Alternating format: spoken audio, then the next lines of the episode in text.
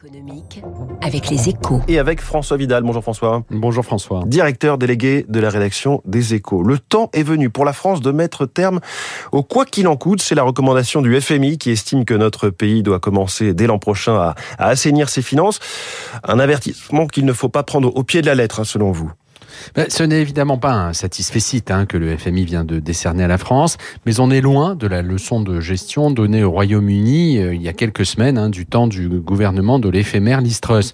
Pas de cri d'alarme ni d'injonction dans l'avis publié hier. En fait, l'institution reconnaît à demi-mot l'efficacité de la réponse mise en œuvre par le gouvernement pour atténuer le choc énergétique. Elle se montre aussi plutôt optimiste sur les perspectives de croissance de l'économie française dans un environnement international très dégradé avec une prévision de croissance à plus 0,7% hein, pour 2023, pas si éloignée de celle de Bercy qui anticipe 1% de hausse.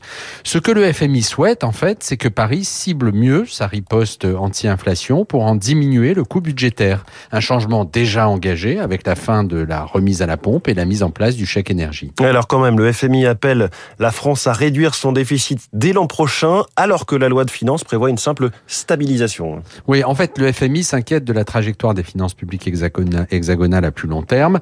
Mais là encore, pour y remédier, il recommande pour l'essentiel des mesures d'économie déjà envisagées par le gouvernement. Hein. Qu'il s'agisse de la réforme des retraites ou de l'assurance chômage, ce sont même les dossiers prioritaires de l'exécutif, avec des économies importantes à la clé, hein, puisque la réduction de 25% de la durée d'indemnisation des chômeurs devrait faire rentrer 4 milliards dans les caisses de l'UNEDIC.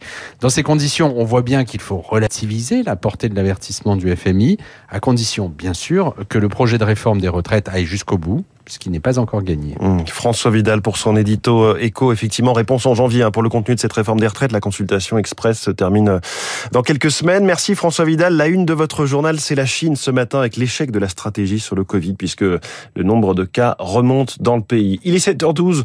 On parle du cloud français, européen, mondial avec le patron du leader français et européen, c'est OVH Cloud avec Michel Paulin.